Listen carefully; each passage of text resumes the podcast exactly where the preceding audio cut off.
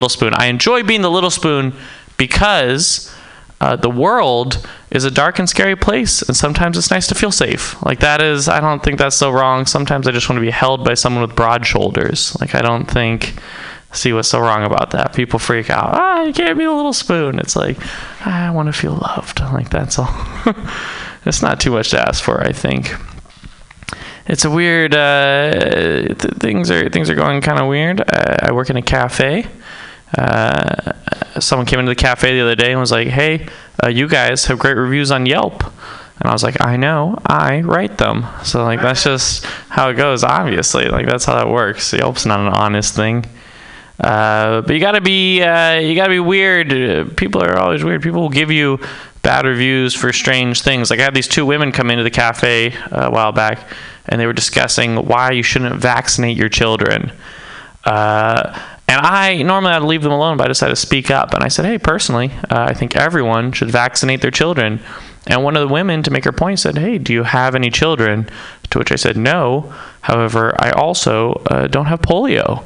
And uh, she, the, the, the woman uh, did not appreciate that. Uh, her friend did not appreciate it. Uh, my manager definitely did not appreciate it. My manager actually called me aside and said, hey, Ian, it doesn't matter what crazy stuff people are saying. If they're willing to spend money here, just accept their crackpot theories. Uh, so now it doesn't matter what people say in the cafe. Uh, people come in and are flat earthers talking about the flat earth. I will just say, uh, hey guys, uh, if you believe in the flat earth, you may enjoy our uh, flat white mochas. Like that is a thing that we sell here and can provide for you. So no matter how ignorant your theories are. It's a weird. I did. This actually happened to me this morning um, at my cafe. Not this is my normal voice. This is my comic voice. they, uh, but someone came into the cafe uh, and we started talking about outer space. Uh, and, and the guy said it's crazy that we've sent chimpanzees into outer space, but we haven't sent people. And I was like, "Uh, we've sent people. And the guy was like, well, I guess technically we're in space. I was just like, I don't know what you do. What you do with that? Like, he clearly did not believe in outer space. It's a weird. Do you guys know? So, okay, there's a lot of things in the news about like why you shouldn't trust Russia. You know, all this like anti-Russia stuff. But I haven't trusted Russia. Uh, since they sent a dog to outer space. Do you guys remember? In 1957, they sent a dog on a one-way trip. they did. They they got a street dog. Its name was Laika, and they put it in a spaceship with no plan to return. They put it in Sputnik 2, and they sent it into outer space. Uh, and then they lied. They said it survived for about two weeks when they knew for a fact that it died with about two hours into entry of the atmosphere or leaving the atmosphere. I mean, um, so that's. Uh, have you ever heard of more supervillain shit than putting a dog in a spacecraft? And just could you, the poor dog. Like, yeah, we sent chimps to outer space, but at least we brought them back. I don't know. It's a weird, it's a weird tangent, but it's a it's a real thing, and I, I want to make a joke out of it, but I can't figure out how. Uh, I like the introduction I got here. Uh, it's however it's not the most memorable introduction I've ever gotten because I was once introduced to a comedy show by the host saying, uh, "This next comic seems like he was homeschooled." Uh, what the host of that particular comedy show did not know is that I actually was homeschooled. Uh, I'm trying my best to fit in, and apparently I am doing something horribly wrong. I don't. People sniff it out on me. They see me like, "You spent most of your childhood barefoot and wearing macaroni necklaces." It's like ah, it caught me every time. It's a weird. It's a weird thing, man. But I, I actually went back to that host and I said, uh, "Hey, uh, I actually was homeschooled," and he's like, "Oh, I'm sorry, man. I'll give you a much better intro." Then he went up on stage and said, uh, "This next comic uh, seems like he would enjoy Renaissance fairs." uh, and I gotta be honest, guys, I love Renaissance fairs, so they're they're pretty fun. Being homeschooled is weird uh, because there's a lot of um, there's a lot of gaps in my knowledge. Like I know a lot of strange things. Having an alternative education, I was homeschooled from the first grade through the twelfth grade, so all, all basically all of school, um, and I learned a lot of weird things. So like I could tell you. Uh, the exact differences between a catapult and a trebuchet, right? But I cannot tell you uh, what 8 times 6 is. Like, I do not know basic multiplication. Uh, I just never learned it because what my mom did, instead of teaching us the multiplication tables, she had a little cassette tape. It was just an alternate way of education. And she would play this cassette tape every day. And there was a man who would sing the multiplication tables. It'd be like 9, 18, and 27. He had a guitar uh, and everything. And what this did was I didn't learn the multiplication tables, I just learned the song. Which means as a grown man in college uh, at my Algebra 2 final, I was sitting at that piece of paper singing under my breath 9, 18, and 27, 36 and 45. 54, 63, 72, and 81. Nine of them, there were also lyrics. Nine of them round the sun. Keep us counting one by one. It was also written when Pluto was still a planet. Nine of them round the sun. Counting them is fun. Okay, 72. Okay. And then I would move to the next problem. Ah, fuck. 7, 14, 21, 20. Okay, that's my time, guys. That's. oh, okay, there we go. Yay. Uh, yeah, yeah. And his uh, mathematical songs, y'all. I I actually uh, learned my states that way by a song. Yeah. Yeah, I did. Uh, I just know this. I'll just do the southern, the southern board section right now. It's uh, California, Arizona, New Mexico, Texas and Louisiana, Mississippi, Alabama, Florida. These are the states on the southern border of the United States. Was that right? Was that right? See? Did I get it? All right. Yeah. Yeah. Oh, Georgia, Alabama, Georgia, Florida. Damn. I was almost there. I thought I was good. I think that's probably why I got a C. it's like, all right, cool. But hey, y'all. Uh, so our last comedian, uh, Phil Sabali. Sabali. Sabali. Hey, y'all. Uh, and you're from? Are you coming from SAC or? San Francisco. San Francisco. Oh, okay. I thought. You, uh, but um, yeah, he's been coming by a couple times now. Everyone, please give it up for Phil Sabali. There you go. Thank you so much. Keep it going for your host, everybody. And give it up for yourselves. Right on. And there's a bag of weed on the, the chair there. That's wow. That's that's very kind. That's wow. No wonder people are hanging out here. All right, I got you. I hear there's like close to 3 million people listening right now. That's and I want to say to those 3 million, thank you for listening. This looks like the ghost of Kurt, Kurt Cobain right here. Oh my goodness, wow. Come as you are. All right. You didn't die. I'm back. You're back. All right, anyway. So I just want to say something. Uh Donald Trump, Stormy Daniels. I mean, our president, it's, it's just obvious now. He has sex with a porn star. And I almost got respect for him. I almost was like, dang, I got respect for you. What have you? But he paid her off. And I'm like, that's some BS already. And then he's just like denying that this even happened.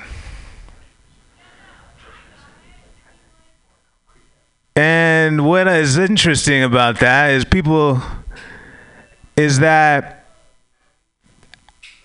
now I'm upset about it.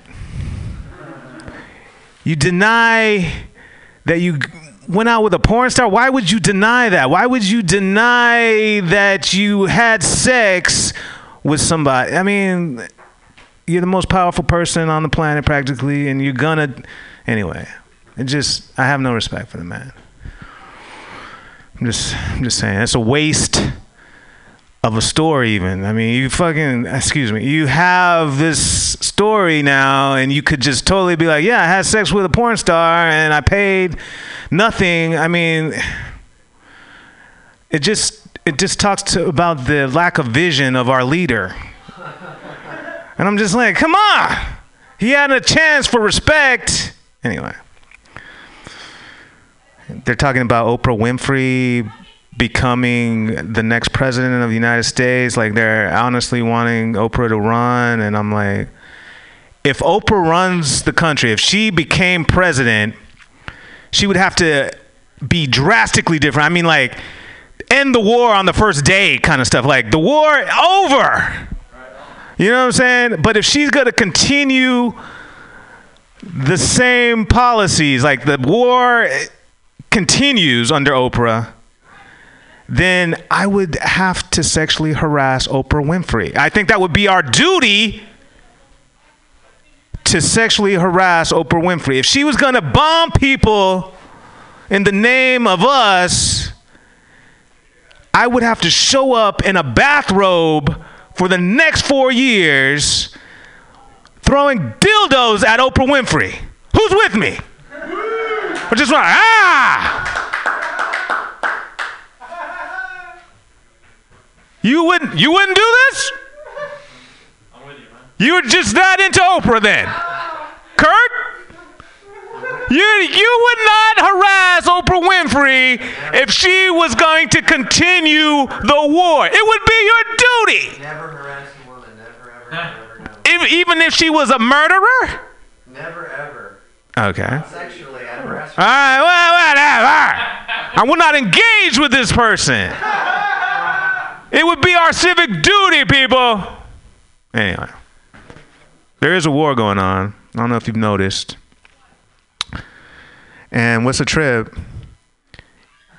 It's it's it's messed up on so many levels. I can't. I mean, it's just on and on and on and on, right? But at the same time, it's probably one of the greatest excuses ever.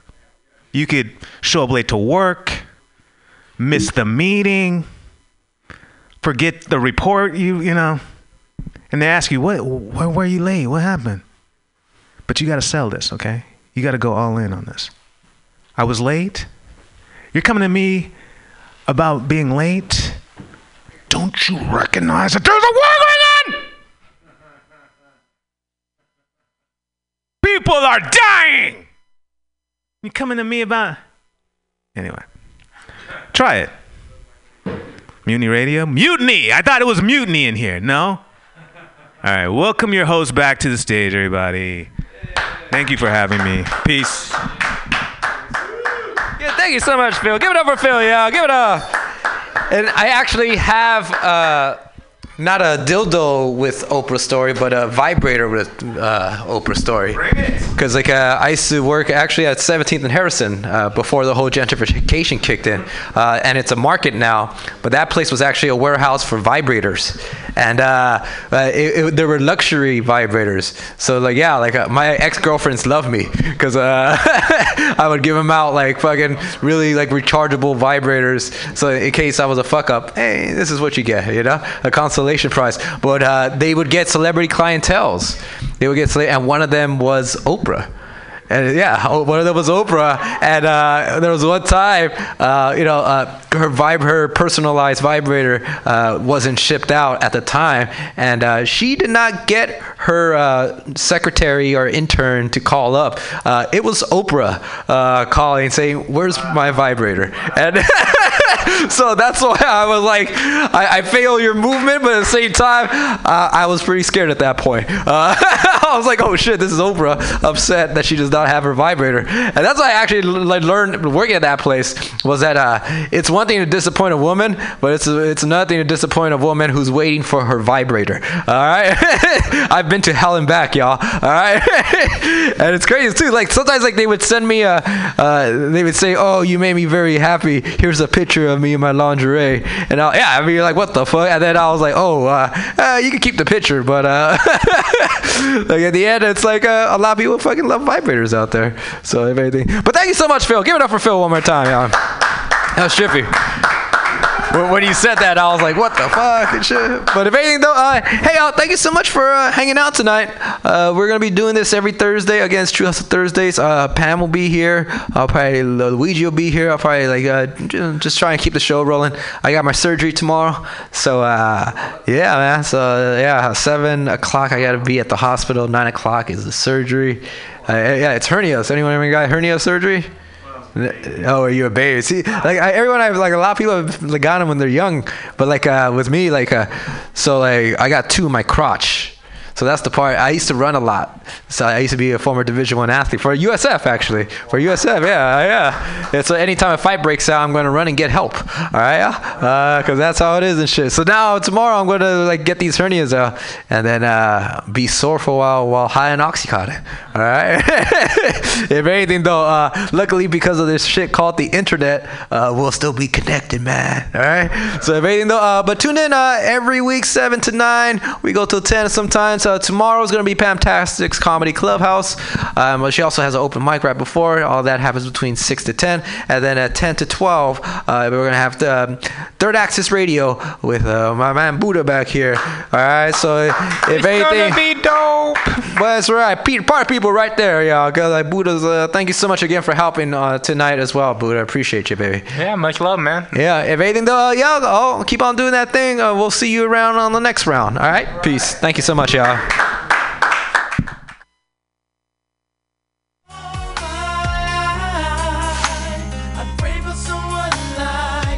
Okay, we wrote this a purpose to motivate you at this time. With this hypnotizing baseline, please feel free to lose your mind. And get high, get money, get sex, get real, all in between. Oh yeah, this is stadium music, 50,000 at a time. Let's get right, let's get right, let's get right. We're in the middle of a Some Call Me Tim, so I should probably play as Some Call Me Tim. Good work there, Sherlock.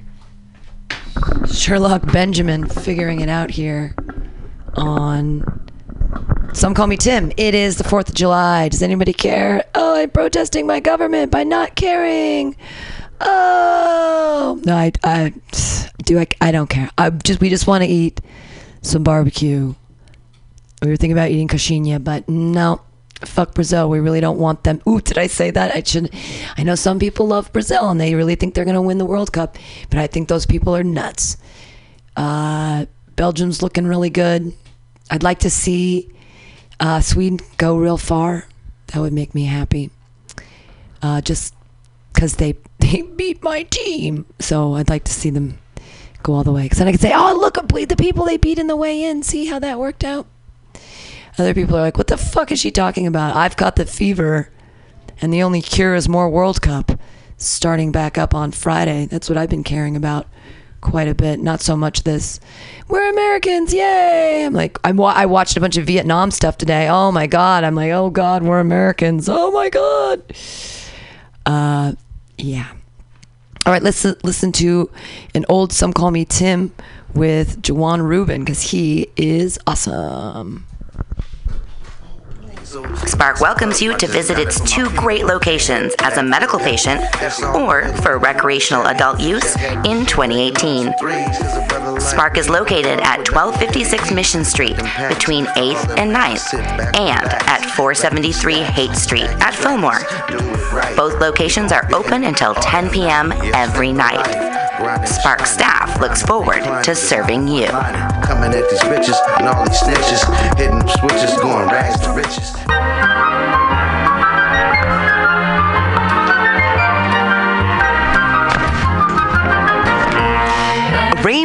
Grocery, a worker owned and operated food cooperative located at 1745 Folsom Street in the Mission District of San Francisco. Let's hear what locals have to say about Rainbow Grocery.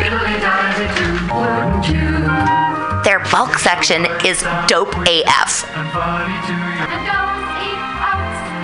I love their their variety.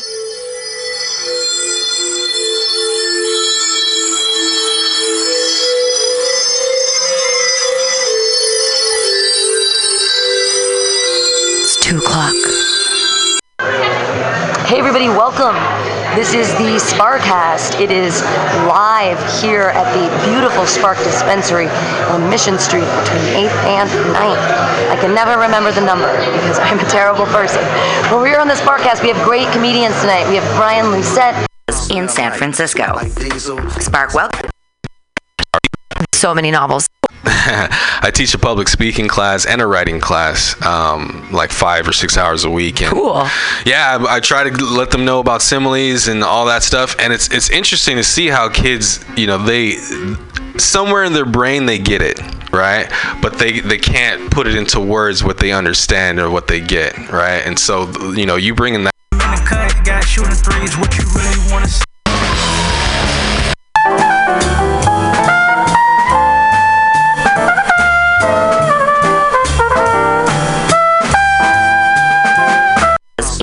Francisco. Spark welcomes you to visit its two great locations as a medical patient or you as Americans, we feel like people only have worth and value that's associated with dollar bills. Right. And when you say It's worth really and when you say value and when you Hey everybody, welcome. in San Francisco. Spark welcomes you to visit its two great locations. When I, what I do during the rules. I remember when you know when I first got my financial aid check, right? Because uh, it was from the state of California, right? Free money. I went to the mall and bought clothes, right? Apologies, people. I'm so sorry to do that to you if you really are listening. I'm figuring out something for later because it's the 4th of July. The system. I was one of them. I abused the system, and I know a lot of people who still abuse the system. People who don't really need food stamps, but still, you know, take them. Everyone should have access to food. That's true, but I mean, And- what and- he's saying, then the, then food is one thing, but if you're giving someone money and then they go use it for drugs, Yeah, that's a problem. right? Then I That's think that's what he's trying. But to with, with food stamps, you have to you can only buy food. I mean, unless you like yeah. Sell them illegally to someone, be like, I'm gonna take you food shopping, but some you can people do buy that, yeah. you can buy thirty dollars on my food stamps, but give me twenty dollars worth of drugs or Yeah. whatever. I'm not sure how people work that kind of stuff. But I mean, I'm on food stamps, Yeah. and I say there's no shame in the game if you're like. I'm I'm an artist and I don't get paid a lot of money, so Yeah. I, I and I feel like I deserve to eat food.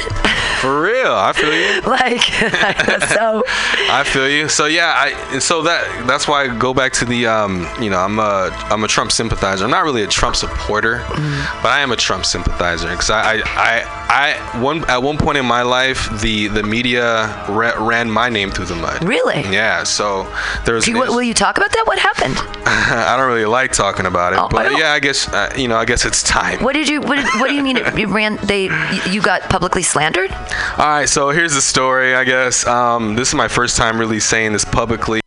And Okay, that's really and thinking about it. Yeah, well, when I like, thighs and I'm praying to God, but to someone else, they're meditating to to get nirvana. But I mean, or someone is speaking something into existence as well. Right. You talk about the law of attraction, right? Sure, So sure. if you if you say I want this to happen, and you you think about it in a positive way, the law of attraction says that it'll come your way. Right. Now. You can make those parallels. Is that just the universe, you know, giving you what you asked for because you were thinking about it, or or and, and saying it? Because the law of attraction says you actually have to say it too. Sure. It's the same as as prayers. It's pretty much Uh, in the that- same yeah, realm. yeah. Yeah. Well, and th- the other thing is that like when you're negative and in a bad mood, people don't like you, and so you probably aren't going to get what you want. Yeah. Like the nicer and better, and hey, Jesus, turn the other cheek. Yeah. Instead of picking up a stick or a gun, you can like empathize and and be calm because nobody can force any reactions out of you. Yeah. It's how we react to the situation and Yeah. putting wisdom into your reactions. I think that's where. Yeah. Otherwise, because if we're just being reactionary all the time, Yeah. then what? Then yeah. You have to respond, not react, you know, because re- reaction is at the very minimum level of physics, right? And we're a little bit above physics because we're able to study physics. Right. Un- unlike the trees who just adhere to physics and they can't do anything about it. Right. yeah. You don't. You don't. Uh, Yeah, they can't study physics. you don't feel the wind. You you hear the tree. Yeah.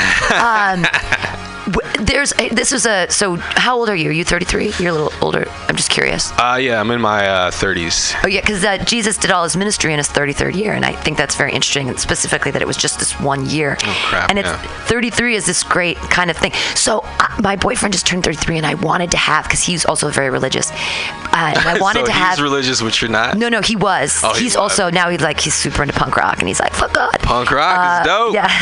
I love but punk um, rock. so at first 33rd birthday, I wanted to have a party, and he's like, I don't want a party. So I was like, fuck. But I, I came up with the ideas for it. It was going to be all Jesus Jesus themed.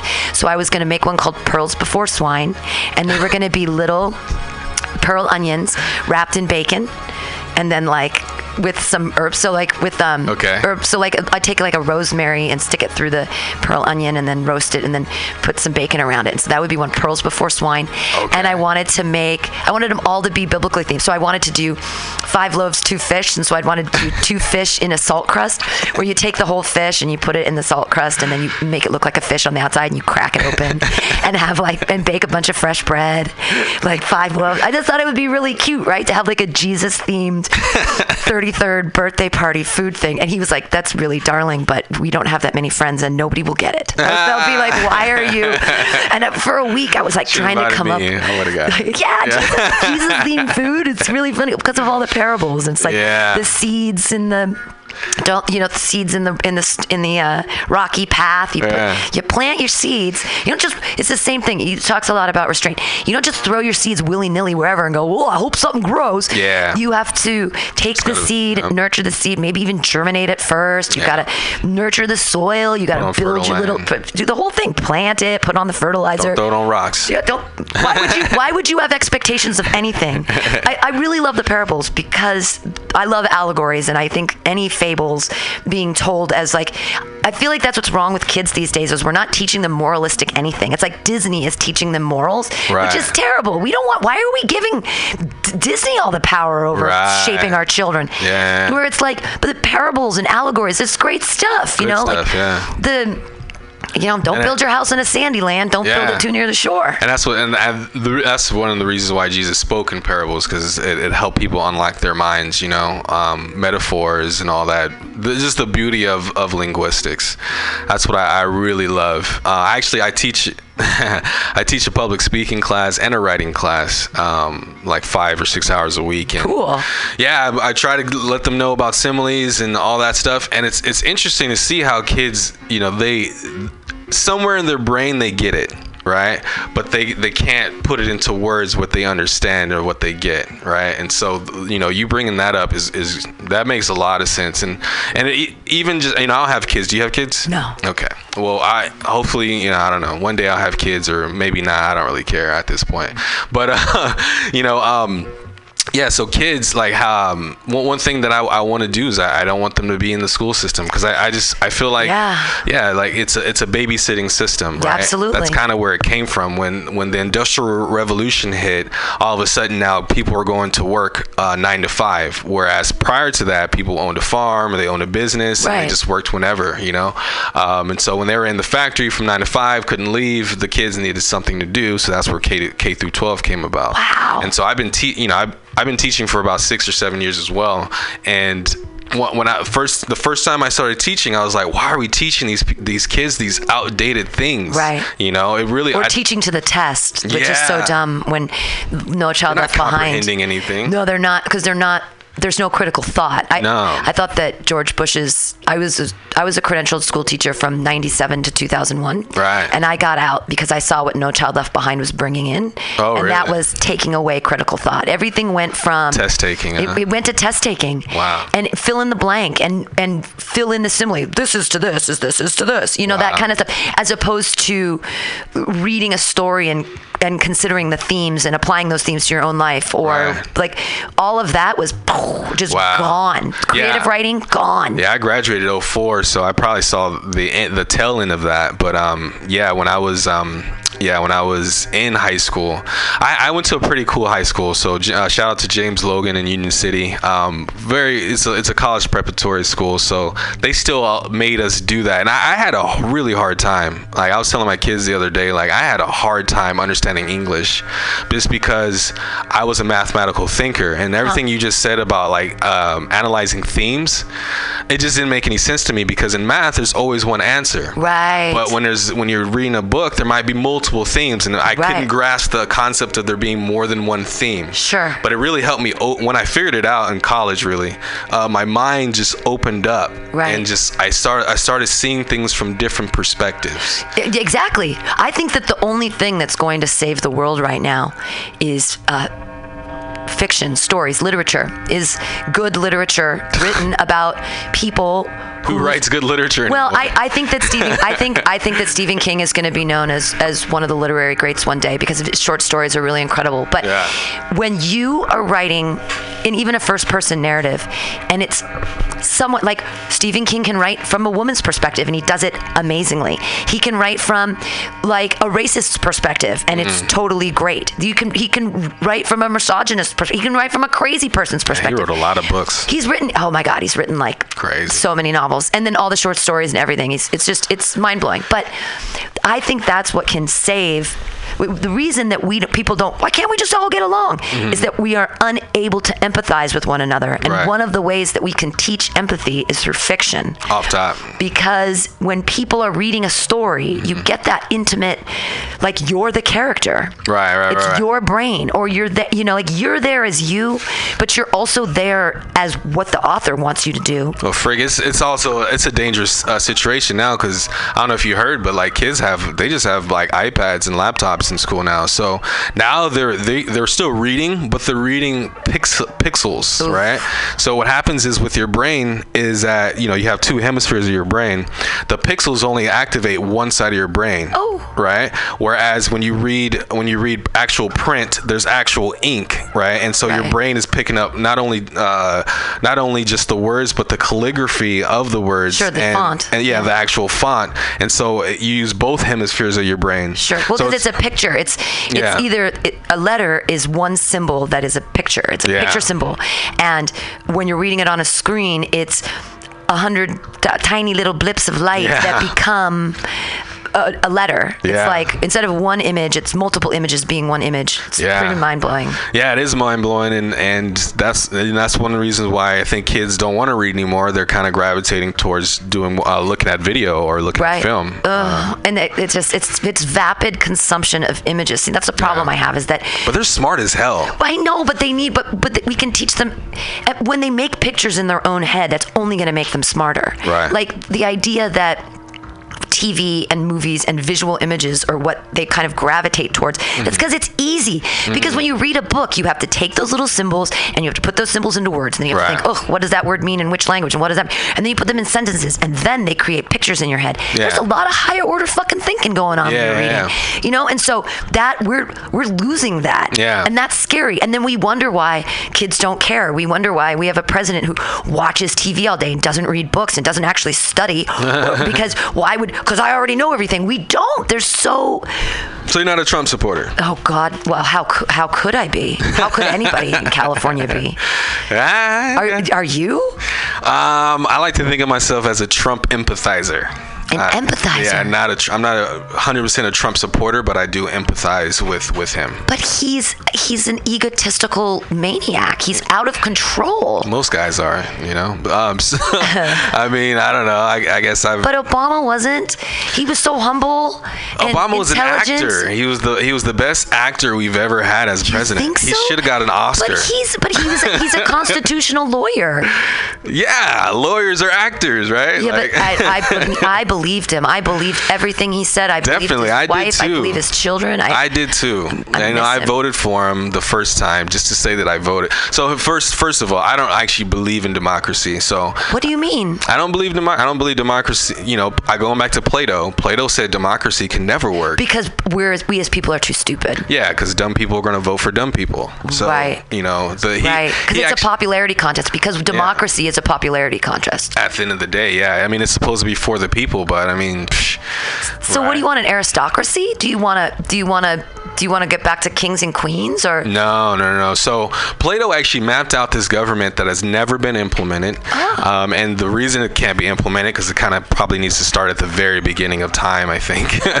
so, um, so the, so he basically said the perfect city-state or perfect government um, is the same as a perfect human being, right? So a perfect human being needs to have his rational, uh, so rational, righteous mind controlling the irrational spirit which controls the weak body. Ah, okay. Okay, so he said, as a city state needs to be the same way. We need to have the not just the smartest, but righteous as well. You have to be righteous, as in righteous and just. Who decides That's- who's right? Because That's the hard part. Because when the righteous people are usually self-righteous, and we're like, "Fuck Yeah. you," and then they're hypocritical as fuck. And the righteous ones, you don't even know that they, they exist because they're so humble. Right, exactly.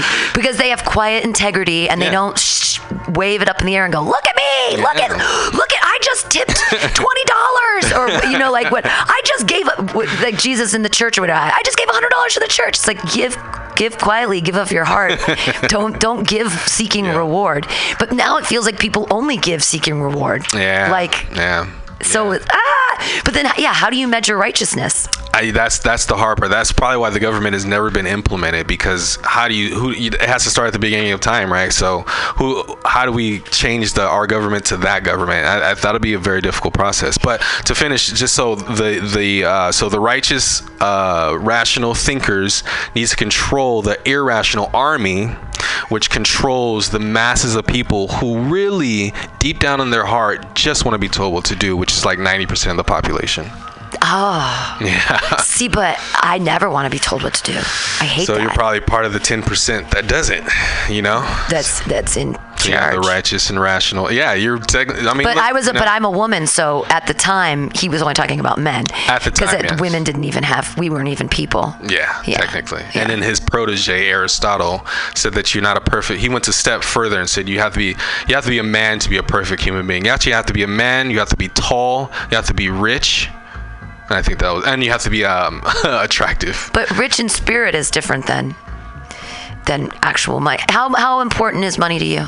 Just that's a random question, but it How goes to people. important is money to Yeah. me? Uh, I mean, I I don't I don't really like money. I don't really. well, on a enjoy it. scale from like it's just little pieces of paper that float through my hands, and you're just like blah, blah, to like I save and I'm totally saving up for this, or I've got like you know like every penny I'm accounting and I, my checkbook is always balanced. So yeah, a little bit. So a little bit history of me. So I went to school for economics and accounting. What? Yeah.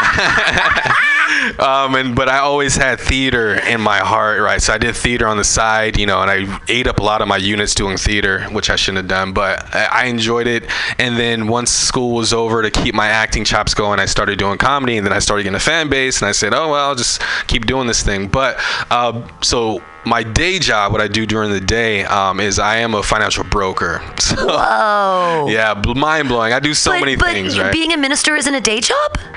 No, that's a life job. that's that's yeah. People call me in the middle of the night to go pray for their their sick aunt who's in the hospital. Whoa. So you know that's an that's all that's twenty four seven. That yeah, but you but it doesn't pay you enough that you can just be a minister. no. That is so sad that you've dedicated your life to the church and you don't. Do you get a free place to live? No. pro what bono. get out of it? Uh, You're a pro bono minister? Spiritual, spiritual uh, uh, compensation. You're a pro bono minister. I thought that the whole point of like being a minister or being a priest or whatever is that you got free room and board. That's the problem. What? That's the problem. It, what? I don't get it. That's because people think that. Yeah, because people think that. I mean, Je- Jesus, Jesus wasn't poor. Like we have this image of him being poor, but he wasn't poor. He just always people always gave him stuff from his from birth. They gave him gold and a bunch of bunch of crap, right? So he was always well off. He just would he would preach that it's you know it doesn't mean anything. It's not it's meaningless, but it, it does it does. So that's why you ask how important is it? It's like well, in this in the world that I live in, it's a ten out of ten. But um, you know, I don't care for it that much. But it is important because you have to you have to live and, and survive. So it's it's somewhat imp- important. I wish it wasn't so important in the world, but it is. So in my in my own life, is it important? Yes, but I wish it wasn't. You know. So I, I don't know. It's it's interesting. So the, and as a financial broker, um, yeah. So I have a lot of clients, um, and I gotta say I can't I have to be confidential Yeah, with absolutely. stuff, but um, basically, yeah, I teach them on how to save properly and how to invest properly. And there's there's certain things that you just have to do um, that the rich fat cats are doing right now. You know, when Trump said I don't pay any taxes, you know why he doesn't pay any taxes? Because there's certain accounts that you can put your money in that's completely tax free, which is what I teach my clients to do, which is what I do. Right. So I mean, it's it's I, I I just I know the rules. I don't quite believe in the rules, but they are the rules. You know what I'm saying? If I have to play basketball, then I might as well play it the best I can and know all the rules. know the rules. That makes know? sense. See, I think that money is what is tearing us apart, and that is what is that is what is absolutely wrecking humanity. Is that especially as Americans, we feel like people only have worth and value that's associated with dollar bills. Right. And when you say It's worth really and when you say value, and when you say values and these kinds of things, they should be esoteric. They should be they should be yeah. part of your.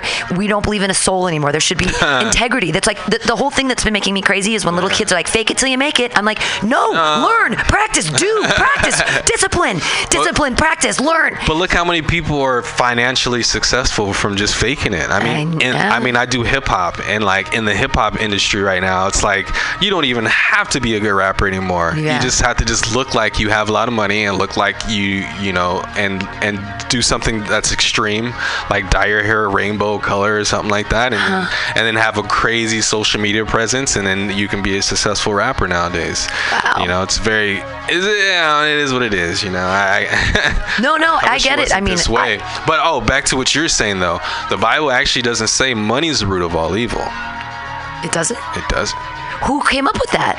It actually says the love for money is the. Oh, Okay. So that's that's why the world is where it is because people are in love with money and not in love with themselves or God. They're in love with money. But it's the, also that people are judging each other based on how much people who don't have enough money aren't people. Right. Like when Trump says that he wants to give everyone on food stamps drug tests.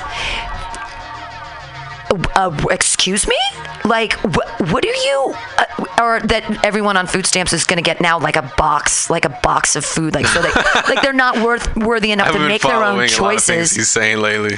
But it's like it's saying that these these people over here, these poor people, they're not smart enough or good. Because if they were smart and good at what they did, they'd be rich by now. I don't know if that's what he's saying. I think it's that I- poor people aren't people Mm. because they can't buy. Because if you're a good American, you're a consumer and you buy, buy, buy. And what makes you a good American. Yeah. is by buying things in and being a part of the economy. Mm-hmm. And th- our government does not respect esoteric gifts. They do not appreciate artists. Mm. Right. And yeah, you know, artists artists getting out of the school system now. and now and now it's saying that hip hop saying, yeah, dye your hair rainbow colors and say bitch a lot and, and look like you have money and now you're a hip hop artist.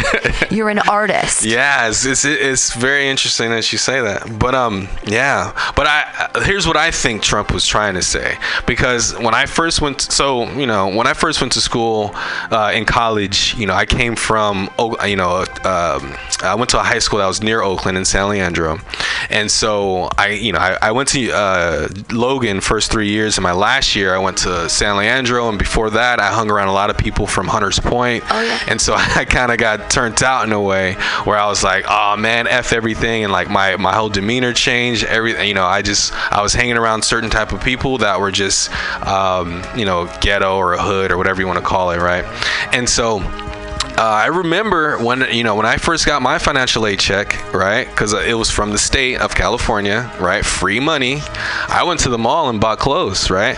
I know a couple guys who bought Jordans, you know, two hundred dollars shoes, you know. Yeah. And so, I- what I think what Trump is trying to say is that there are people who do abuse the system. I was one of them. I abused the system, and I know a lot of people who still abuse the system. People who don't really need food stamps but still, you know, take them. Everyone should have access to food. That's true, but I mean, And- what and- he's saying, then the, then food is one thing, but if you're giving someone money and then they go use it for drugs, Yeah, that's a problem. right? Then I That's think that's what he's trying. But with to with food stamps, you have to you can only buy food. I mean, unless you like Yeah. s- sell them illegally to someone. Be like, I'm gonna take you food shopping, but Some you can people do buy that, yeah. you can buy thirty dollars on my food stamps, but give me twenty dollars worth of drugs or Yeah. whatever. I'm not sure how people work that kind of stuff. But I mean, I'm on food stamps, Yeah. and I say there's no shame in the game. If you're like, I'm I'm an artist and I don't get paid a lot of money, so Yeah. I, I and I feel like I deserve to eat food. For real, I feel you. like so. I feel you. So yeah, I and so that that's why I go back to the um, you know, I'm a I'm a Trump sympathizer. I'm not really a Trump supporter, but I am a Trump sympathizer because I, I I I one at one point in my life the the media ra- ran my name through the mud. Really? Yeah. So there's you, will you talk about that? What happened? I don't really like talking about it, Oh, but don't- yeah, I guess uh, you know I guess it's time. What did you? What, did, what do you mean? It, it ran? They you got publicly slandered? All right, so here's the story. I guess um, this is my first time really saying this publicly, and so everyone's probably gonna gonna hear this. And yeah, if you Google uh, Jawaan Rubin, J A W A A N, last name Rubin, R U B I N. By the way, my last name is Rubin, which is a Jewish name for uh, uh, Ruby or Yiddish for Ruby. My first name is Arabic, so I'm actually the peace in the Middle East. Right. Cool. Because there will never ever be an Arabic first name and Jewish last Right, name exactly. ever. And uh, my dad didn't know that. But anyway, so if you Google my name, Jawaan Rubin. Uh, so what happened was uh, my sophomore year in high school. Um, what had happened was is that I, um, I. I was on the basketball team. I was on the freshman basketball team uh, my freshman year, and I was balling out of control. I, I you know, I, I averaged about 30 points a game. And Damn. Yeah, I was kicking ass. I was I was all over the place. And then so my sophomore year, um, there's a little issue. My my dad didn't like the coach at that time. I don't know. Do you know anything about LeVar Ball? No. Okay, never mind. Okay, so anyway, um, so my I dad did, follow the Warriors. yeah, my dad didn't uh, like the coach because of something. My brother was there four years before me, and you know he had held on to some of his letters from different colleges because my brother he was um, getting approached by different colleges, and the coach held on to the letters, didn't give it to him until like the end of his senior year. By then, it's like oh, Too well, late. Yeah, too late, you know. And so my dad was really mad at him, and so I didn't want to go to that school for that purpose. I Sure. was like, can we go to? Can I go to a different school since you don't like him? Why would you send me to a school that, that you don't like the coach, whatever? So anyway, my freshman year, I'm playing on the freshman team, and I'm scoring 30 points a game, you know, doing my thing. And then next year, um, you know, I got I got asked to go to the varsity tryouts, and then the first day they, they sent me to the JV tryouts uh, the next day, right? And so from that, um, so when I told my dad that, you know, he got pissed off. Because got- he wanted you to just be on varsity. Cause Yeah. Yeah. You should be sophomore. You should play. Yeah. Yeah, he got pissed off. There was a lot of politics involved, but he, he got pissed off. And then, long story short, he told me so he told me not to go to the JV tryouts. And I'm like, you know, in my heart, you know, I'm I'm a 15 year old kid. just wanna play I just want to play. I don't really care where I'm playing. You know, if that's the case, if he doesn't feel I'm good enough, whatever. But I didn't speak up for myself. I was a really quiet kid when I was younger, so I didn't really speak up for myself. Um, I didn't go. To, I went to the JV uh, practice, and my dad found out, and then he got mad and told me to come back. So I had to leave uh, within 10 minutes or whatever. So he got really pissed. Anyway, so two days later, you know, I'm, I'm walking, I'm walking to class at, at school, and you know, everyone's approaching me like, "Hey, you know, what, what your dad uh, sued the school?" And I'm like, "What?" So I'm like, "No, I don't think so." So it was all in the newspaper, um, in the, no, the local news, and it, and the, the story got so big that it ended up on HBO with uh, Bryant Gumbel. What? I mean, the story got huge, and then I remember one. This is this is pre Google, right? Then Yahoo was still the search engine, right? Wow. And so my junior year, one day. Uh, my junior year, I am um, I'm googling myself just to see what I'm not googling Yahoo myself Right. just to see you know you know what's what, what I would see, and there's just like 50 articles about that lawsuit, right? Whoa. And I'm just reading through it, and like some of the things some of these uh, journalists were saying were just so untrue.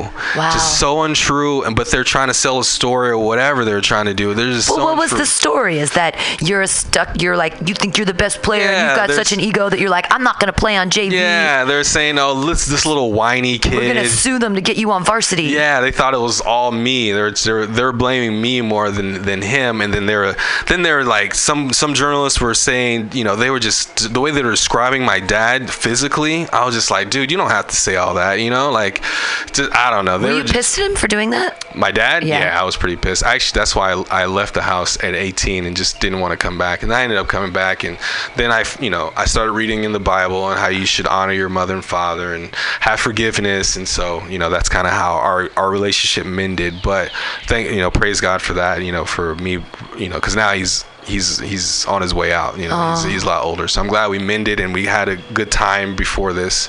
But anyway, um, yeah. Did you so, get to play basketball? yeah, so we ended. That's why I had to go to San Leandro High to finish out my year. But it, you know, so that's why I empathize with Trump because I I've been in that situation where journalists or reporters are reporting stuff that's not 100% true, and they're just trying to like throw your name in the mud or you know, and they don't care. You know, I don't. I've never met these people. Was that was that tough? You got really. I'm sure you were incredibly popular. Was that scary? That like everybody knew who you were, like everywhere. Uh, yeah, it was a little scary, especially in the basketball world, because now it's hard for me to get into college and play for um, play for coaches because they're Oh, like, they're like, this I don't want to yeah, touch oh, you because I don't know what's gonna happen. I don't want to get sued and all this. Did so- you did you go to college on a basketball scholarship? No, I did not. I did Oh. not. So yeah, that kind of derailed a lot of stuff. So Was that what you when you what you wanted to be when you grew up? You were like, I want to play in the NBA. no, no. Actually, my dream was always to play in college. So I eventually I did play in college. So I lived out my dreams. Cool. Actually, at the you know at the age of 30, I've done a lot of things that I wanted to do. So now I'm as as a 30 year old now I'm like, okay, what's the next move? Because I've done a lot of fun, cool stuff in my life, and I've pretty much done everything I wanted to do when I was a kid. Now it's like, okay, what's next? You know, what do I do next? But you didn't want to be like Jason Kidd. You didn't Nah, be like not really. It didn't make it's not your sense to me to play 84 games a year. Like, I just thought that oh. was stupid. You're like 12 games cool, 16 games fine. Hi, I mean, high school is like 28 games. games. College is like 35. Yeah. But like 84 games a year, like.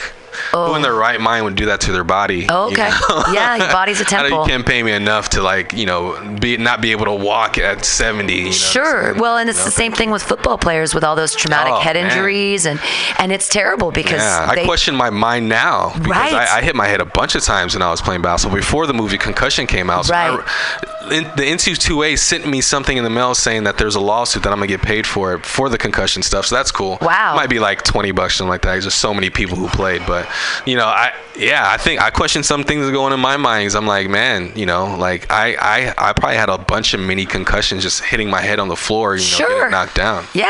Crazy. That's why. That's why LeBron James spends a million dollars a year on his body just to keep his body in shape. Well, LeBron, I can't tell you. I, I gotta say, I was so happy on Sunday. I haven't been more happy on a Sunday watching the Cavs lose to the Pacers. I mean, it was like a blowout. I'm like, they're up by 19 points. Yeah, suck it, LeBron. Oh, oh, was it gonna be your ninth year in the finals? Oh, the ninth year. Blah blah blah. I can't wait for this to be. He's been in the finals eight years in a row. Give someone else a chance. Go do some acting, buddy. Remember that movie you were in? Like, go do that. Give someone else a chance. Oh man, yeah. I don't know. We'll see what happens. Um, you still a big basketball fan though? I mean, Not really. No. Really? No, not really. Mm-mm. so you don't care that much about the Warriors right now? I mean, no, I, I'm, I'm so happy that the Warriors are doing what they're doing because I, I, when I was a kid, like, you know, Warriors Coliseum down the street, you know, Yeah. and I, I, I've been to games where it's just like, oh my God, we're getting killed right now. Yeah, we weren't and so just, great in the Yeah, dude, just Well- to watch that crap. And now to see that they're, they're killing it, it's like, it's, it's an amazing thing to watch. And Yeah. they play good basketball too. They play Absolutely. really good It- basketball. the psychic passing is, is coming back again. Which Okay. I love the psychic passing. What does that mean? That's when one of like Clay's looking this way and then he throws the ball that way and Oh, someone's okay, okay, okay. like something happy Iguodala's like of course I'm right there like something happens like some ninja moves yeah. and then the psychic passing They're well-oiled, uh, well-oiled machine. Oh yeah, I love that stuff. I love basketball. When I was little, I grew up in, in Danville, so we would come over all the time and see. So you went to a games. mega church in Danville, California? yeah. There's mega churches in California. Well, they were like four thousand. I mean, it was huge. That was. I mean, Wow, I didn't even know that existed. there were like four thousand people in our. uh, Does that church still exist? Yeah, CPC, Community Presbyterian Church. PC. I'll Yeah. look it up. That's interesting. Yeah, uh, and it was Ron Lee Davis was the name of the pastor, who just shook me because I was like, it's gross. When I was when I was little, and I remember going to Sunday school and stuff, and I was always the questioner. I'd be like, "But why? But what's the point?" And my teachers would they, they would get kind of mad at me and be like, "You just have to accept it." And I was like, and they kept saying it's all based on faith, okay? Like, so yeah, you've got to. Yes, there is a leap there. There is a question mark that you just have to go. Uh huh. I believe. It's like that book by C.S. Lewis, Mere Christianity. And he goes through and he's like building up this big argument. And then the end of every fucking chapter is it's faith. You just got to believe. I know. And you know what? I grew, I grew up. Um, I actually grew up in the uh, in the in the Baptist church, right? So I didn't really believe any of that crap until until after like in college. It took me a while, but I had to go because my parents made me go. So I, I would go, whatever. But that was my argument: is that every question I ask is because God did it. Like that's Yeah. it. Right. Like can I- can I get a little bit more? Sure. So it took me like studying philosophy to get me all the way back because I, I think that's what we need to do for children if you're going to put them in the church is st- start them from plato all the way to now you know because plato came before jesus christ so or was it after? I think it was before. I think it was before Jesus Christ, and then he comes, and then you know you have the Judea law and all that ever stuff, you know, and that's that's the thing about the Jewish law or the New Test. I mean, the Old Testament is that these these are laws. Not the laws aren't there if you don't do these laws, you're not going to heaven. You're going to hell. That's not what the laws are there for. They're to keep a good society together. Yeah. My, my favorite can Bible have verse. heaven on earth. Uh, Leviticus 20:12, one of my favorite Bible verses. If you sleep with your father-in-law, you should both be stoned. I love to be stoned, and my ex-father-in-law. He was hot. my ex-husband was black, and his dad, Big Austin, he's a good-looking guy. If I was gonna sleep with him, yeah, we should get stoned from the. Give me some of that good 70s weed, bro. Like, no, it's uh, th- I mean, I get it. There's another thing like people say in the in the God hates fags or whatever, and it's like, okay, well, if you look at the Old Testament contextually when the Jews were being overrun by everybody. Like everyone's fucking with them. They're slaves and they're stealing their children, they're stealing their little boys and putting them into sex slavery and all this kind of stuff. Of course you would say like if a man lies with another man, it's terrible and it's an abomination because because what was happening to them, Right. they were being raped and pillaged constantly by everybody. And they're like, you know, it's the, the, the other one, Lot's wife. Like when the, Oh, when the get it. angels come and he's like, no, no, no, take my daughters. Don't rape these angels. These angels are good. Take the daughters. But they didn't like their sons. They're hot. They didn't, they didn't like their sons being raped. They didn't care about the daughters though. They're like, eh, sleep, sleep with them. Oh yikes! yeah, you should do biblical jokes. I, you have a whole captive audience. You're. I don't know. I don't know. is I, it offensive? Do you find it? Is, it? Do you think it's offensive? I just don't find it funny. Yeah, I don't find biblical jokes that funny. Unless I'm like making fun of the Christian religion, then it's like, okay, I'm not gonna do that. But Right, right. I don't know. Biblical jokes, like you said, it, they, people do need to have a reference, right? They need a point of reference. And just because someone's in church doesn't mean they know the Bible. Th- You know and what I that's mean? that's true too. So like yeah, so it's like I mean I don't really I don't really do biblical jokes like that. I, I did have a, a, a whole bit on how Jesus would be a terrible roommate. Keep in- inviting his friends over, Yeah. people with leprosy. Come on, Jesus. Come Yeah. on, Jesus. He's Why like- do you keep bringing these people over here? Unless it's unless it's tax collectors and prostitutes. I mean, that's, everyone knows that's a fun time. Like that's Or- a party. It's party Jesus. Or you pick up a rag and like, Jesus, did you use my rag? And you're like, don't you lie to me, Jesus. I see your face right here. Biblical jokes. Yeah, uh, what uh. do we? We have about five minutes left. What do you want to? Uh, what do you want to? Plug? b- beliefs. Yeah, plug. There you Yeah. go. How big is your congregation? Uh, it's, uh, it's about 400 Wow. but there's only about maybe 150 active members, like people who actually show up. Right. So we have a lot of people in the catalog, but they don't always show up. They show up at Christmas and Easter. Christmas and Easter, yep, yep. Um, but yeah, so uh, some shameless plugs. Um, yeah, so um, so I, I, you know, I make music. Um, so I have a couple shows coming up. I have Culturally, culturally conscious hip hop, or is it like? culturally conscious hip hop. Well, like yeah, I guess so. Like you know, you say nice things instead of you're like drink a smoothie, do some push-ups, or like like good like good Yeah, things instead of kinda. being like instead of being like suck my dick Yeah. on your knees. I, I'm more. I'm yeah. I'm more into uh, uh, uh, George Clinton's um, Oh, cool. notion of uh, edutainment. Oh, that's great. Yeah, yeah. So it's a mixture of uh, education and entertainment, and so I have maybe one song that I'm just doing like rap cadence. Uh-huh. Um, but it's it's not like I'm putting anybody down. You know, a lot of rappers they say, "Oh, f you, f you, I'm the best, I'm the best." I don't really, I don't really do all that because I try to stay as humble as possible. But I do, you know, I do talk about different subject matters. So if you go to JawanRubin.com, um, so I have uh, all my music. One of my favorite songs on on my uh, on my website is called E People.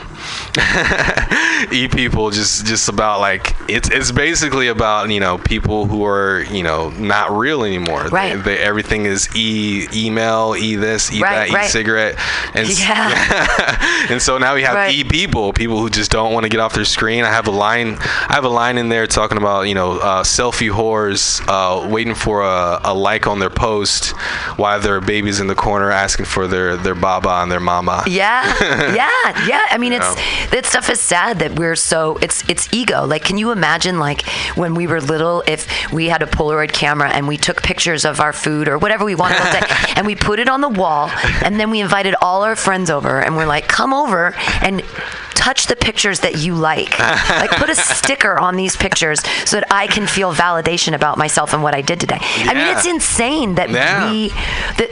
I'm actually working on a bit right now about how you know because there's studies that came out that likes hit the same part of your brain as cocaine and sugar does, right? Wow. So people are just addicted to likes, you know.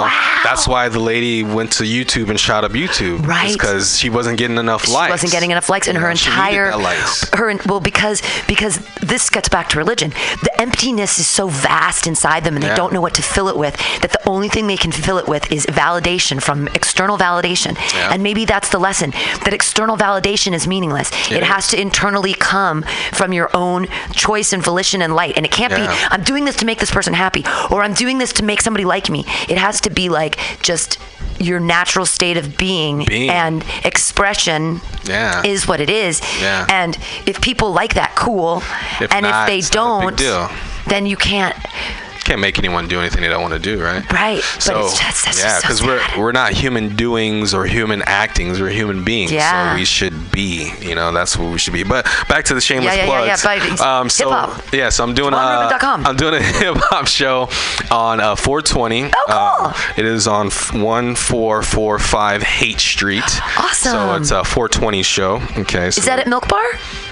I don't know. Maybe. I don't know. I, I don't know. I so, just- well, somewhere on Haight. somewhere on Haight yeah and then um uh, so i don't know it's a big festival so i might i think it's in the grass or some, somewhere Oh, that's neat. You're doing the 420 festival. That's- that what that is? Well, it's in the on Hippie Hill at 420 and all that. They, there's tons of people. Okay. Like 10,000 people come out for, Someone- for, yeah. for 420. Someone they put a big me. I didn't know what it stage out there, and but if it's 1445 Haight, it's probably at Milk Bar. probably Here, keep maybe. plugging and I'll any- I'll yeah look for you. okay so i got that on 420 1445 Haight street uh, come out it's between 12 and 6 uh, come on out i'll probably go up around 4 okay uh, 4 or 5 and then also um, i've started working with uh, a new artist. So i'm i do i do music for other artists as well. So um, his name is marcel. Uh, so start looking out for him. He has a show on sunday may 27 2018 with another artist that i'm working with named naki uh, moalo.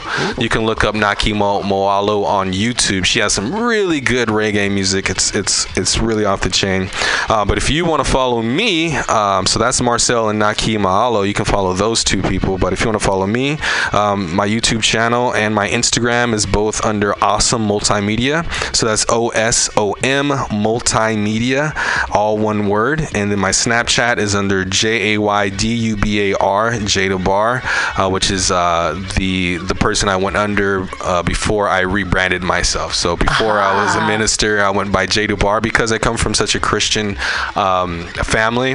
I had to change my name if i was going to be doing like raunchy comedy and raunchy music out there Absolutely, yeah. and then JawaanRubin.com, J A W A A N R U B I N.com. You can find out all my shows, all my music, um, all my YouTube uh, videos, everything. Um, yeah. What is? I don't understand Snapchat. I don't even have a smartphone. I'm too old for all these things. Mm-hmm. What is Snapchat? So Do you believe in it? It's good. You have a lot of followers. Snapchat from the uh, individual standpoint or from the brand standpoint?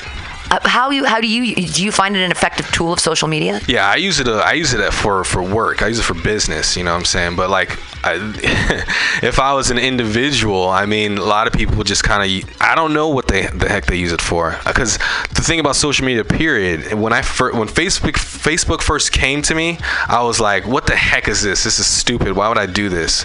But then when I started, you know, working for myself and not, you know, not really working at, at a job or doing a job and kind of doing comedy and all the other stuff, I was like, okay, this is a good communication tool. Right, That's right. the whole point of it. Right. Snapchat, Facebook, all that stuff. It's just a communication tool. So the way Snapchat works is that you get about a 10 second video.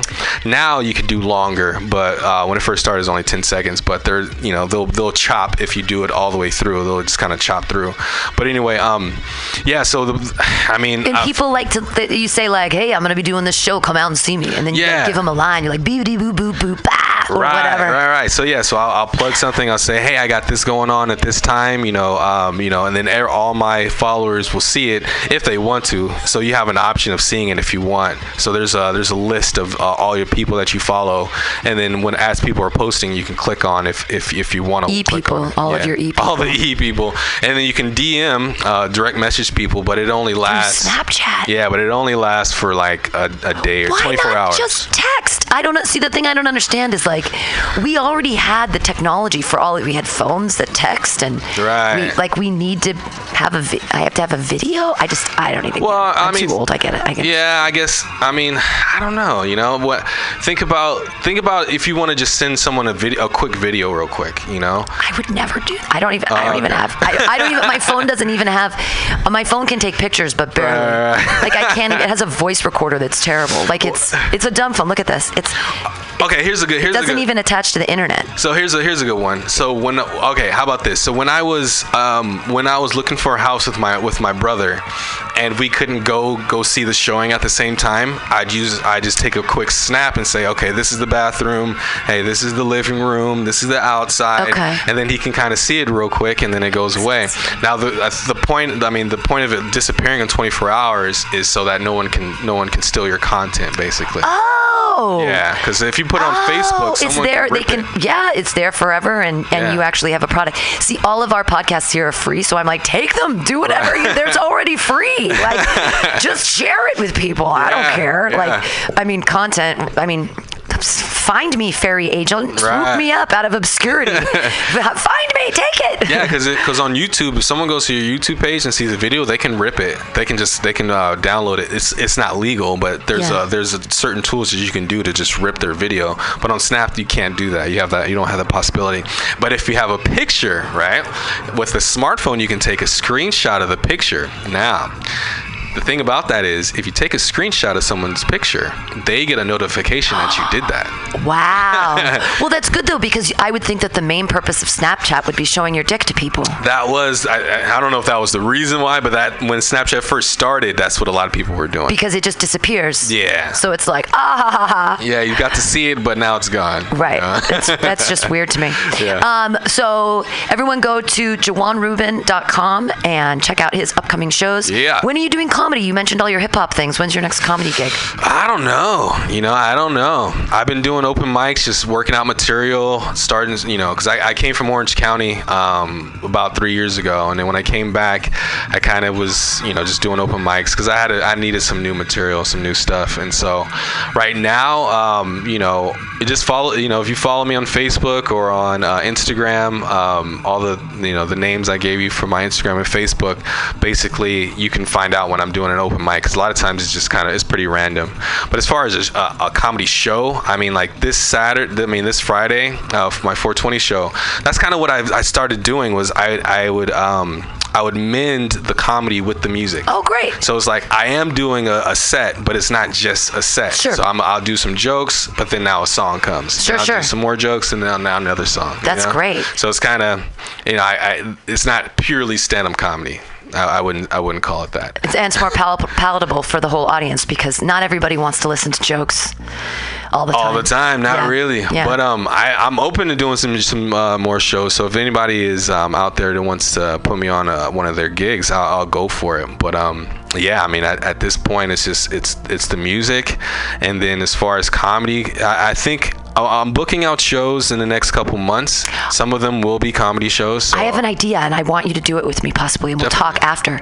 One of the playoff games coming up with the Warriors, it would be Uh-huh. fun to show it. We have a digital projector to Uh-huh. project it on the wall and then do our own commentary, do comedy commentary on top of be the. Warriors game. Because I, I totally things to say. right, and there's there's there's really funny. I mean, and when doing basketball commentary is really fun because it's like Yeah. ha- really fast and all these things are happening and and there's a lot of like it's almost like sometimes they're shit talking each other, but you know they aren't because they get it technical. But I've seen Right. Draymond be like, "Fuck."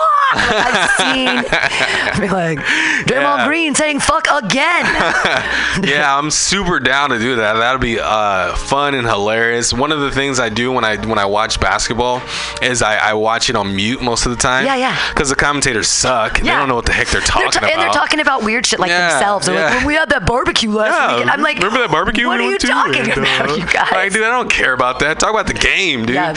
So yeah, I'm always down to uh, to to put some of my own commentary on there. That'd be hilarious. Yeah, because we we basically just do it live on the air like this, but watch it and have people come in, and it could be. really That'd be hilarious. Yeah. Yeah, I'd be down to do that. Yay, Tuan Rubin. Thank you so much. You have been an amazing guest. Awesome, And I'm thank you. so and I know you you, want to come back. that, no, no, I don't. um, you you're it's great to have real Christians on here. And Awesome. the ones that have been on have been knocking it out of the park. All the atheist comics, it's like, okay, it's like tell me something new. Right. But th- this was great. And whenever you want to come back, you always have an open invitation because. This was a really, really great one. And I'm Awesome. super stoked. Thank you guys for listening to Thank Some you. Call Me Tim. Uh, again, check out JawaanRubin.com and uh, listen to other things on Mutiny Radio. We've got four open mics a week here. Come on by, visit us. Sundays 4 to 6, Mondays 6 to 8, Thursdays 7 to 9, Nice. Fridays 6 to 8. And uh, Try to come through. yeah, we'll be back next week with uh, Devora. And I know I'm not supposed to pronounce the D or something like that. it's uh, Devora Keslan or something like that. She's a comedian. Uh, thanks again, everybody. Bye.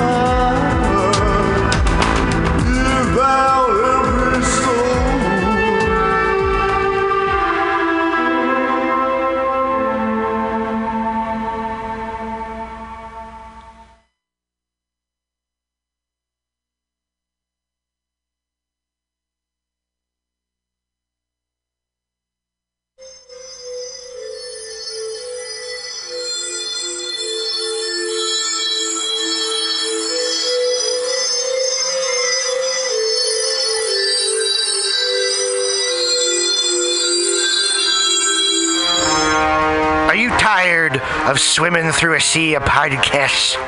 Are ye on a raft without a paddle?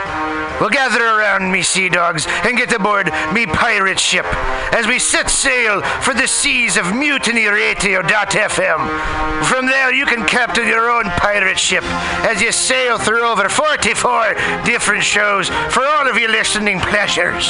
They've got live comedy to small business advice, LGBTQ friendly to sports, vinyl to gutter punk.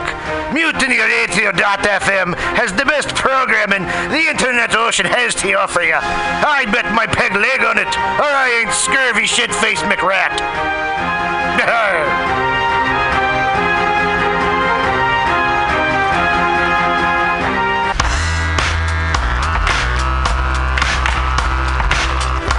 Hey, everybody. Listen to the weekly review with Roman every Friday from noon to 2 p.m. This is an unapologetically anti capitalist program. We interview community organizers, activists, and artists. We talk about ways you can take action right now.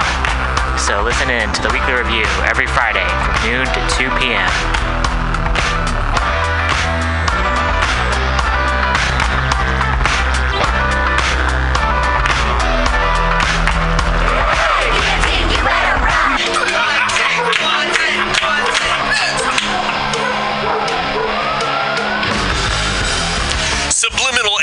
Brings you visual and auditory mind control. For the best graphic design, physical merchandise, and live music promotion, go to www.subliminalsf.com and check out their hilarious t shirts and super cool bands at clubs and bars all over the Bay Area. Subliminal SF creates amazing flyers, posters, and design for every need. So go now to www.subliminalsf.com and experience what this wonderful local business has to offer.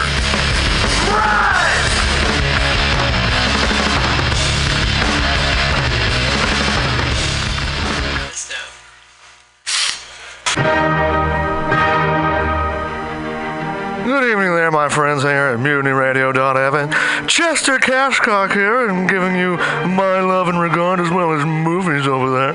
And uh, I just wanted to let you guys know that anytime I go swimming in my vault of rare coins and piles and piles of filthy cash, I can't help but listen to Pamtastic's Comedy Clubhouse every Friday from 8 to 10 p.m. I mean, if anyone who knows anything about comedy knows that Pamtastics books the best of San Francisco and beyond's underground comics. It's a great showcase, and they have a fun time at Pamtastics deep in the Mission District where you can laugh off your tushy for a mere $5 every Friday to 10 p.m. And I laugh because $5, I mean, that's what I use to wipe my tushy with. So to laugh it off for a mere $5 is indubitious. But if you can't make it to Mutiny Radio, well, don't even worry. Don't fret at all. You can simply download the podcast post show and giggle in the comfort of anywhere, like your Aspen summer home on the mountain ridge with the kayak. Yes. So all you got to do is just go to podcastics.pcrcollective.org slash comedy clubhouse, or you can listen live every Friday from 8 to 10 p.m. as your host Pam Benjamin brings you the best comedy from San Francisco and beyond the universe. And what's better than the universe? It's a cash cock, honey. Yeah.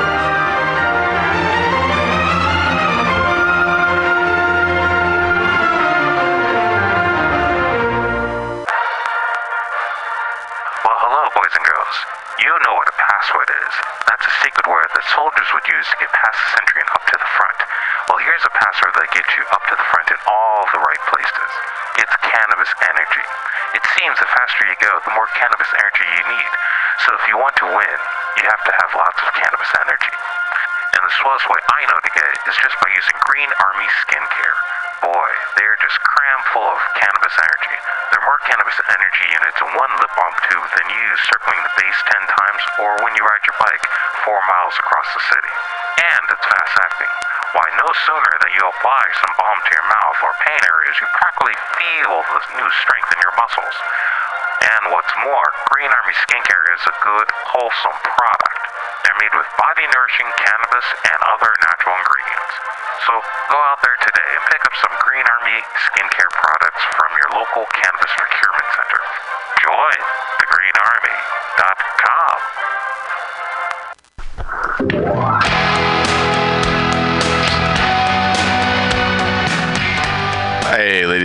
like to invite you down to Bender's Bar and Grill in the heart of the Mission District in San Francisco at 806 South Van Ness. Uh, we've got great food by our kitchen counter offer burgers, tater tots, tachos, corn dogs, all sorts of good stuff like that. They're open from opening until 11 p.m. most days of the week, except Saturday. Uh, every Saturday night, we've got live rock and roll, some of the best local bands in San Francisco and touring acts as well. Come on down, 10 p.m. Rock and roll, only night of the week. We have a $5 cover charge, always five bucks for live rock and roll. We're open from 4 p.m. until 2 a.m. Monday through Thursday, Friday, Saturday, Sunday, 2 to 2. Come on down, have some drinks with us. We've got Whiskey Wednesday, Tequila Tuesday, and we've always got the Steve McQueen special. Shot of bullet bourbon and a can of California lager for 8 bucks come down and enjoy our patio. It's open uh, in the afternoon, not really in the evening, but a lot of good folks hanging out back there. Come on down, give us a shot, drop by the bar, make some friends. Thanks, folks. Bender's Bar and Grill in the heart of the Mission District, San Francisco, California. With a happy hour every Monday through Friday until 7 p.m. Don't miss it. Go to Bender's Bar. Big supporter of the Mutiny Radio Comedy Festival 2018. Oh yeah, it goes down. Come smoke with your boy. Grinder. Spark is San Francisco's premier cannabis dispensary with a focus on serving and educating patients for seven years. Spark is dedicated to creating the best in store experience with its extensive menu, friendly staff, and one of the few cannabis vape lounges in San Francisco. Spark welcomes you to visit its two great locations as a medical patient or for recreational adult use in 2018. Spark is located at 1256 Mission Street between 8th and 9th and at 473 Haight Street at Fillmore. Both locations are open until 10 p.m. every night. Spark staff looks forward to serving you. Coming at these bitches and all these snitches, hitting switches, going rags to riches.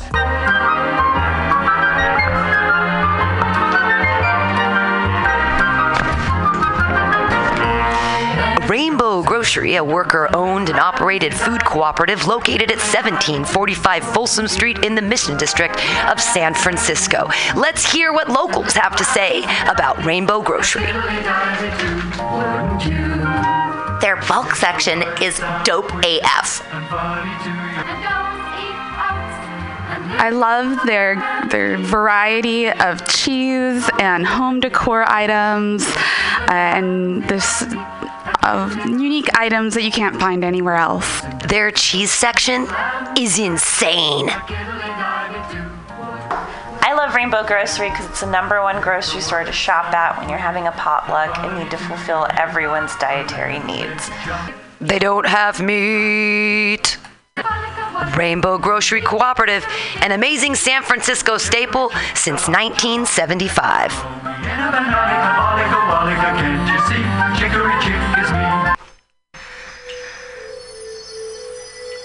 For all your space chicken sci fi comedy non political humor needs, go to timstesseract.com. Read fiction about the future of San Francisco after the water wars of 2112.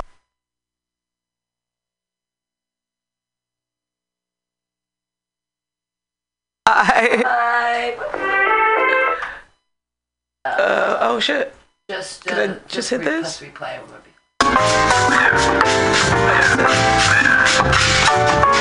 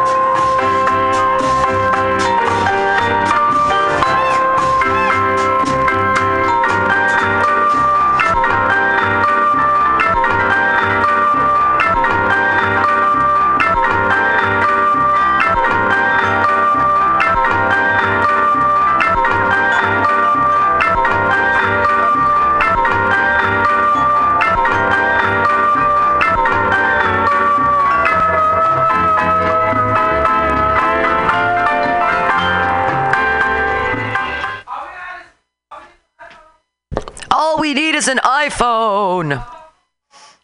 All we need is an iPhone. Hey, everybody. Uh, if you are listening to Mutiny Radio, you just turned into Some Call Me Tim. Today's going to be a little bit different on Some Call Me Tim. Uh, my guest, I don't believe, is arriving today because I just. Anyways, let's get to the point. I have these amazing raps that uh, it's called Hot Dirty P and the Sheriff.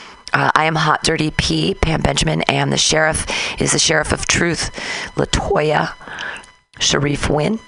And we together made this whole grouping of songs. I'm going to play them all for you today. It's our album.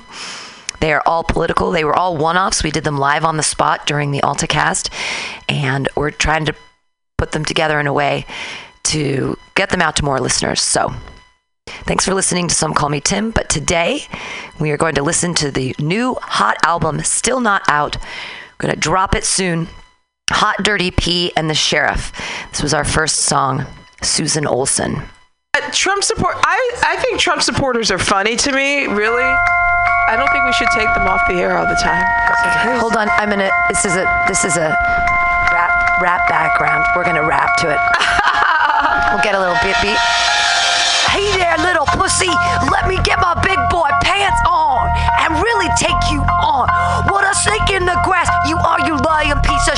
Of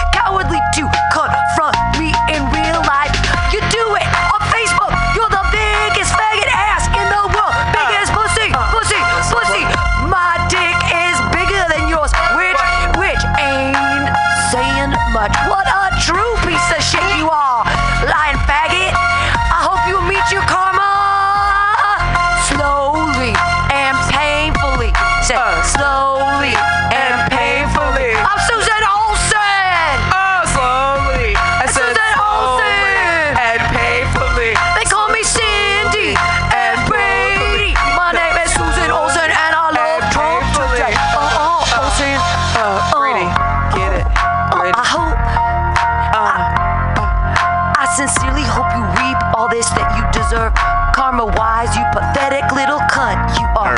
Hell is waiting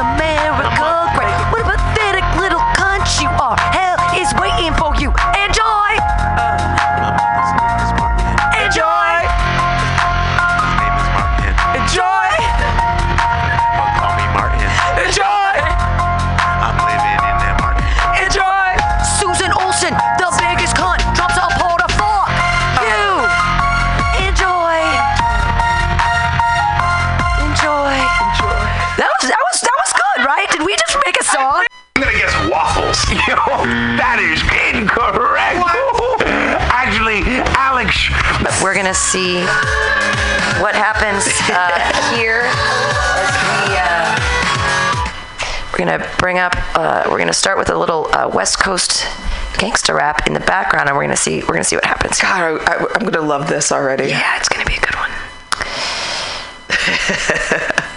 Is it going? It should be going. It should be. We should be hearing it. And I do. Oh, can you put four up? Yep. There we go. Here, we'll start it over. Okay, here we go. Here we go. These are.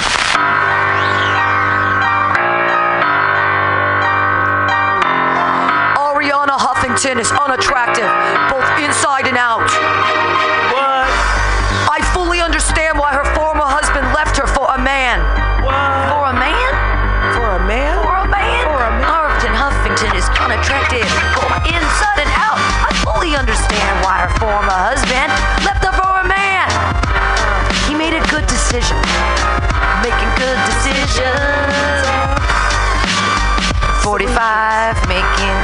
decisions. 45, 45, are you still alive? Making good decisions. Meryl Streep, one of the most overrated actresses in Hollywood, doesn't know me but attacked last night at the Golden Globes. Uh Uh-uh. She's a Hillary flunky who lost big. She's a Hillary flunky, flunky. who lost big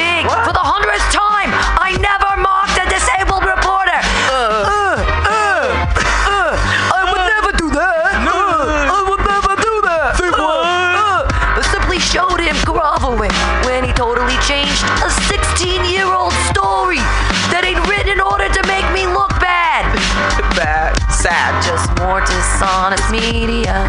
Oh, Just fake news. Fake news. You made a good decision. Did we make a good decision? I said no. I did make a good decision. What if I'm Don't alive? think so. Good decision. What if I'm alive? Can you imagine what outcry would be if Snoop Dogg's failing career and all had aimed and fired a gun at President Obama? How? Jail time. Jail time. Jail time. Negroes. Jail time. Jail time. Snoop Dogg. Oof, oof. Eh. Any negative polls are just fake news, just like CNN, ABC, NBC polls in the election. Sorry, people want border security and extreme vetting. Turn my mic up. Want border security And veterans. vetting. For the five alive. Five. For the five alive. Just must more dishonest media. Just more very dishonest media. Fake news. I will build a great wall. I will build a great wall. And nobody builds walls better than me. I said nobody builds walls better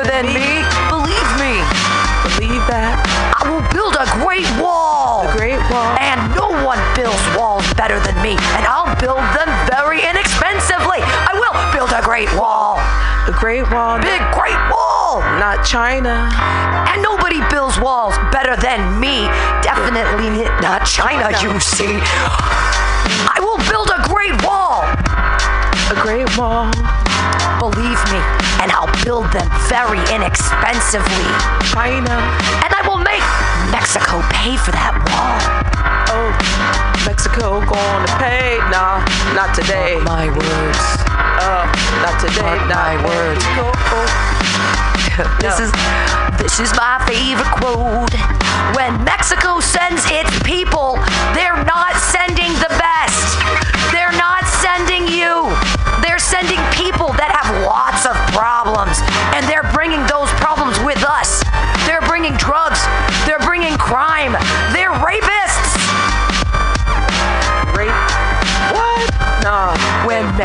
Sends its people, they're not sending the best. They're rapists. And they're criminals, like the Oval Office. And some, I assume, are good people. There we go. Yeah. Yeah, that's what it's about today. Female body inspectors. Actually, that is. It's I guess. real. I guess that It's real. actually the FBI. real. yeah, FBI, female body inspectors, Oh. and uh, it's gonna. We're gonna. We're gonna try. We're gonna see what happens here. We're gonna, we're gonna make some magic, yo. FBI magic. Oh. Tantu, Tan teaching you the language of language. Oh. Uh, Let's go. Get the beats down, little Dr. Dre in the back. I say Dr. Dre for FBI director. Dr. Dre. Dr. Dre. Puts the shit down. Dr. Dre. Dr. Dre. He ain't gonna take no shit from anybody. He's just gonna put that shit down. He's gonna beat down. I recommend Big Bird because everyone in the government is a big turd. Yeah, Big Bird for FBI director. Female body inspector. Yeah, who else would be a good FBI director? I say Ronda Rousey. She gonna put the smack down. Smack, bitch. Oh, smack down on everybody. I trust her. I trust Why her. not? Who else are you gonna trust? You gonna go Chris Christie or Rudy Giuliani? I say no.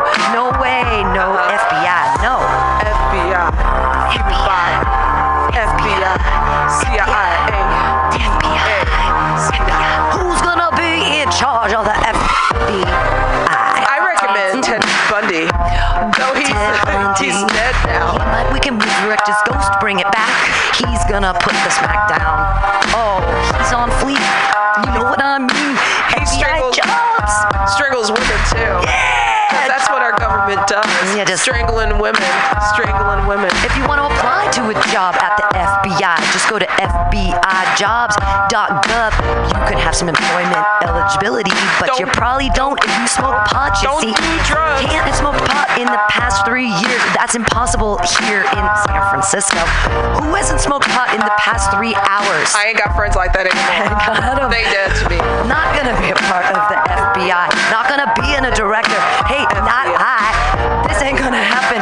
Who else can we? Who else? Who else? Who else? How about Tony Robbins Tony Robbins. for FBI director? FBI, FBI, FBI. He'll say fuck to you. He'll say change your life. Say I'm in charge of the FBI. I'm the director of everything in your life. Give me your money. I'm Tony Robbins and self-help. It's way better than Rudy Giuliani, right? FBI. They're gonna the FBI. Trump's gonna elect someone for the FBI because anyone who doesn't believe in his Russian ties, I say he's gonna pick someone who really hates Clinton, who's gonna make her go to prison.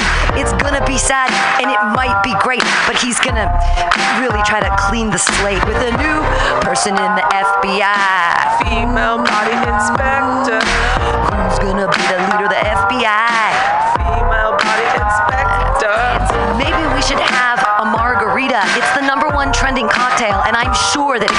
FBI. I'm sure that it can take care of these important tasks. It's salty enough too. Find the criminals, prosecute them. Leader of the FBI. Yeah. CIA and DEA. What they got to be. I don't care. What about Charlie Sheen? Yay! We did Grizzlies. I would imagine that there's probably a gun in the school. I would imagine there's probably a gun in the school. Bang, bang. To protect from potential grizzlies. Bang. Grizzly bears in Michigan. Didn't know there were grizzly bears in Michigan. Ever oh. heard about Columbine? there weren't no grizzlies, just a bunch of kids in coats killing other kids. Don't worry, because at least they're buying guns, which is good for the economy, right? Betsy DeVos claimed that historically black colleges and universities are pioneers of school choice. What? That started from the fact that there were too many students in America who didn't have equal access to education.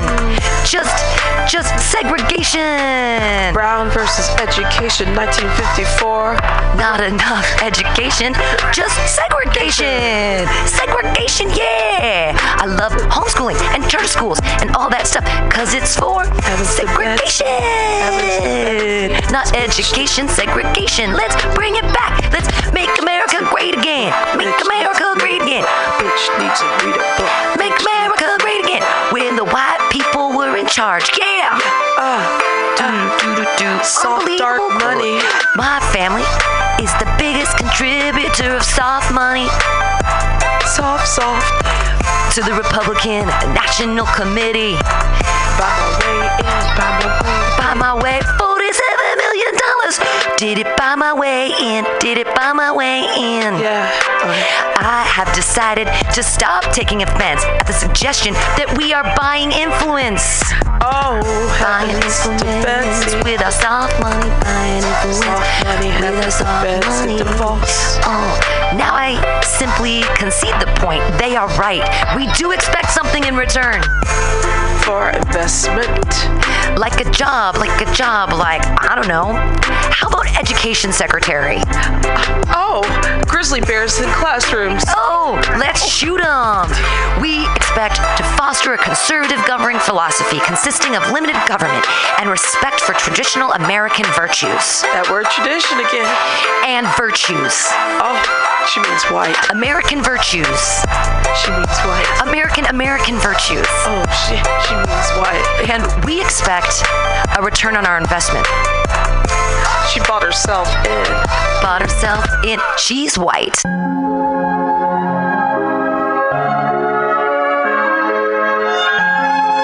Can. Okay, There we go. So we're gonna be rapping to to the dulcet beat tones of uh, Iggy Azalea's "No Medi- No Mediocre Feet," which I think is what Kellyanne Conway did. Is "No Mediocre Feet" here. Uh, oh, break it down. What you think about that, Sheriff? What? Are you gonna Are you gonna bring him the truth? Are we gonna bring it? Bring in the truth. About Absolutely. skinny, skinny little ladies, skinny Rice little cakes. rice cakes, the rice cakes of news. There was an article this week that talked about how you can surveil someone through their phones, through their certainly through their television sets, any numbers of different waves, and microwaves, Microwaves. and microwaves. Microwaves. They turn into cameras, etc. So you just know that's just a fact of modern life. Click. Modern life. Click. Click. Click. Click. Click. Click. Kellyanne Conway. Click. Click. Beep, beep, beep, beep, beep. They're 30 watching you. seconds. Uh. 30 seconds watching you. 30 seconds watching you. Heat up that hot water. What do you eat? Kellyanne Conway. Hot water. Hot water. Maybe some tea. There's no calories in tea, you see. Oh, Uh, sorry, Kellyanne. we're watching you. I think the big lesson to the political class is to stop listening so much to each other and start listening to the people. Political class, stop listening to each other. You gotta listen to the people. They're not listening to each other, anyways. What could they be talking about? Maybe microwaves. Microwave. The CIA is after you After you.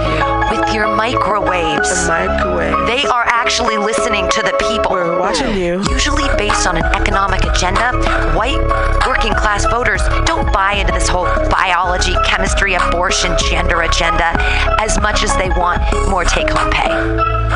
They want affordability. I want some money too. affordability. Affordability with their abortions, usually based on an economic agenda. White working women voters don't buy into this whole biology, chemistry, abortion, gender agenda as much as they want more take home pay. Yeah, equality. Equality. Let's ratify the 19th Amendment. Uh, yeah. Woman suffrage. suffrage. Suffrage. Suffrage. She's out for suffrage. Watching you. Kellyanne Conway knows about suffrage. Um, Because they're watching. she's white too. She is, and so thin. I thought we always just listen to thin, pretty women. Don't we just do that? They're clearly telling the truth. She is clearly telling the truth. Many Americans are very concerned with the lack of vetting that's going on. Show me your papers. Show me your papers. Show me that you belong here. Show me your papers. Show me your papers. Isn't that why they signed that new vetting act? Oh no. If you don't show the papers, we might think you're a terrorist. Donald Trump has addressed many times that his main concern is making sure that we have a system in place that we completely lack now, which is those countries that tend to train and export and harbor terrorists where we do not have proper vetting are places where we're going to need to have better vetting. And he's made that very clear. Better vetting. Is it clear to you now? Yay! We did it again! We did it again! Yes! We did it! We're gonna come up with our mixtape. We did it! Uh, Well, one one old man I don't like is uh, Pence. So let's see what happens here. Let's see what happens with our new Alright. rep. Here we go.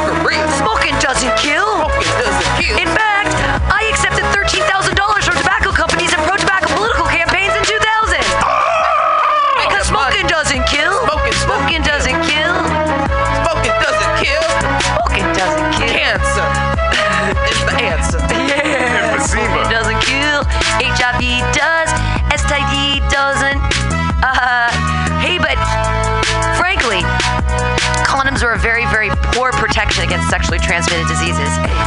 AIDS, AIDS, AIDS, HIV only comes from the homos. HIV only comes from the homos. Convert them coming from the homos. Homosexuality is incompatible with military. Hashtag no Homosexual is incompatible with the military service. Homo. Because the presence of homosexuals in the weakens unit cohesion. Because homosexuals are weak. Is that what you're saying? Are you saying homosexuals are weak? I think that nigga I think that's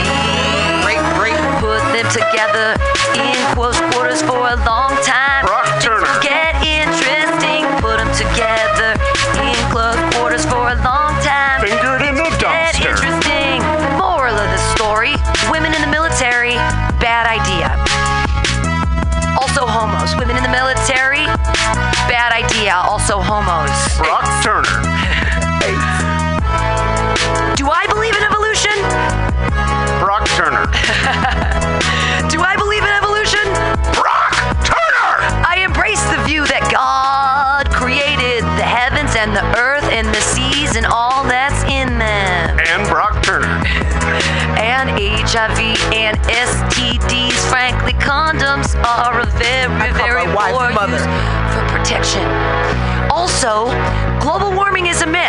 There, I said it. Global warming is a myth. Just like the new Ice Age scare of the 1970s, the environmental movement has found a new chant in their latest Chicken Little attempt AIDS. to raise taxes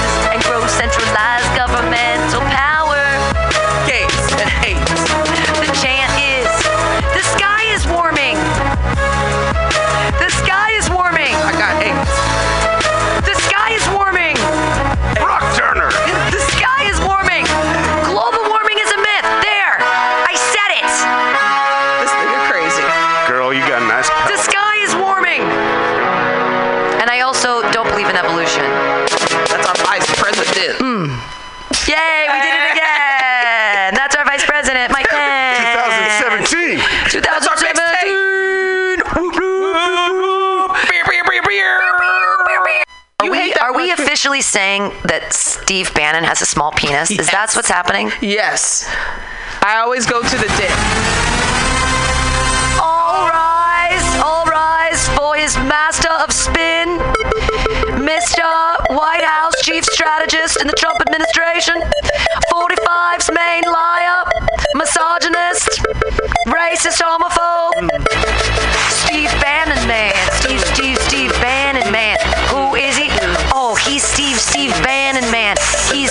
Steve Bannon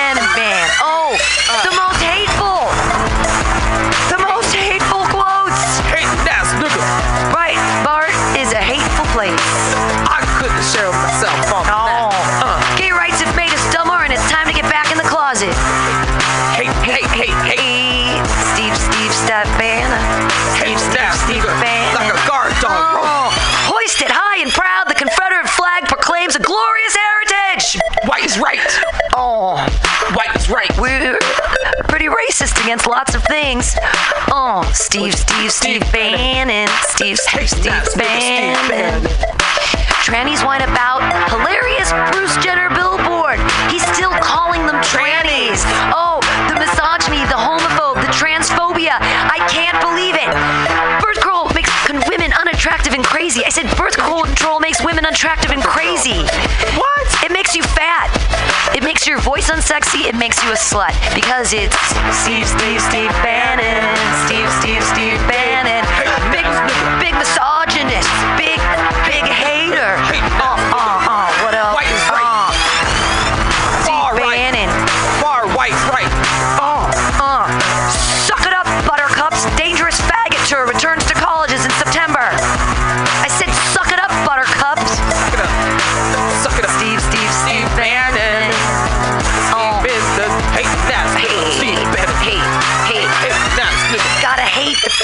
gotta hate the Jews, gotta hate the ladies and all of yous.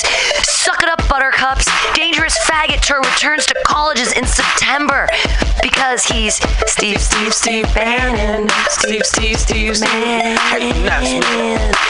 Misogyny, Homosexuality. racism. he's, he's all just kill yourself? I got a gun right here and off yourself now. The solution to online harassment is simple. Women should just log off. They're screwing up the internet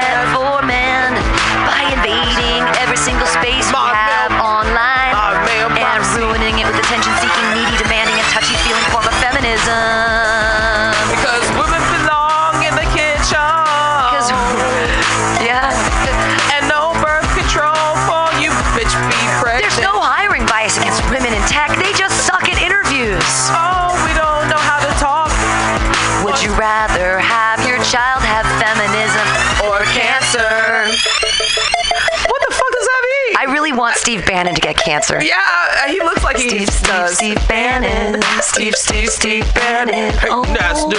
Oh. Steve, Steve, Steve Bannon. Steve, Steve, Steve Bannon. World Health Organization report: trannies 49 times higher HIV rate. There's that word again. Homophobia There's is rampant. again. Did we mention that he's a White House executive? Oh. Did we mention he's maybe the second person in the United States? He's got the code.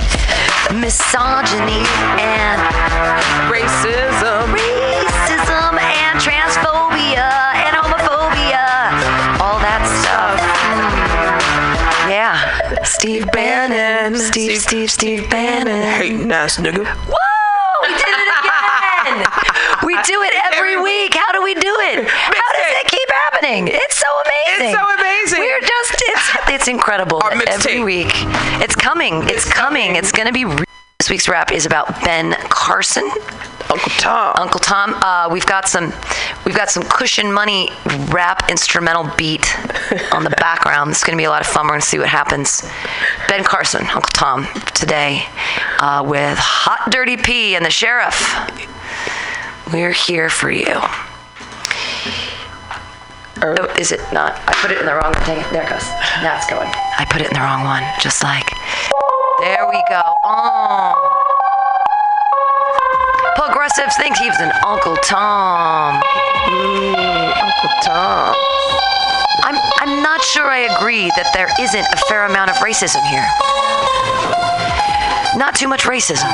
But I said there's not not too much racism. ain't no racism, boss. Is, but not where you'd expect it to be. Nope. It's mostly with the progressive movement who will look at someone like me NASA. and because of the color of my pigment, they decide there's a certain way that I'm supposed to think. And if I don't think that way, I'm an Uncle Tom. Uncle Tom. Uncle Tom. Uncle Tom. Uncle Tom. Uncle Tom's boss. Uncle Tom. I'm an Uncle Tom. And they heap all kinds of hatred on you. I'm an Uncle Tom. and they heap all kinds of ra- hatred on you. And to me, that is racism. What? Me, boss? No. There's not as much as you where you'd expect it to be. There is, but not where you'd expect it to be. And they look at my pigment and they decide there's a certain way I'm supposed to think. And if I don't think that way, I'm an Uncle Tom. Uncle Tom. Uncle Tom. Uncle Tom. And they heap all kinds of hatred on you. And that, to me, is racism. Racism. Racism. Uncle Tom. Racism. Uncle Tom. Racism. Uncle Well, what if on D-days our soldiers invading the beaches at Normandy had sent their colleagues to be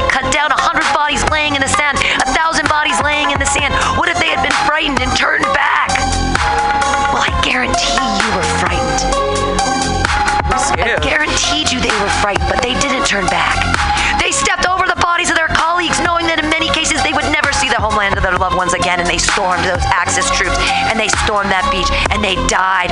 Why did they do that? They didn't do that for themselves, they did it for you!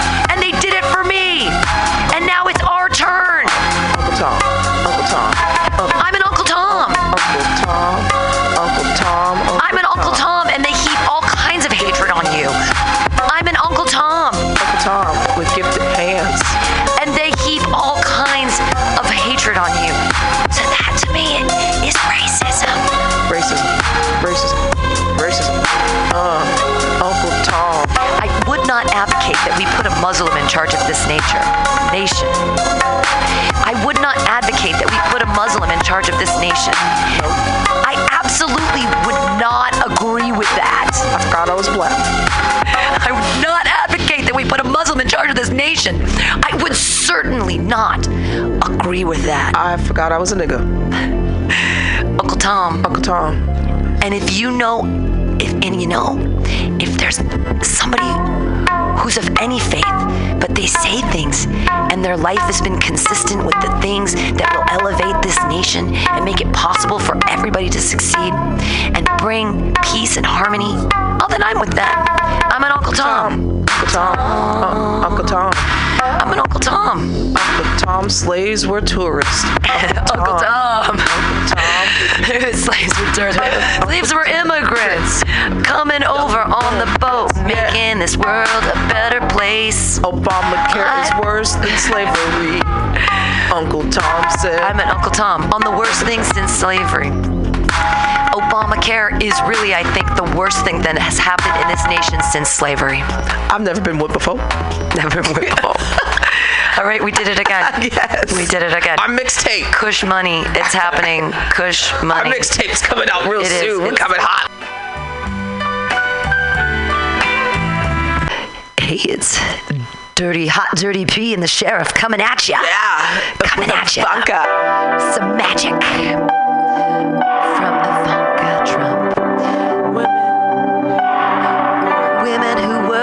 women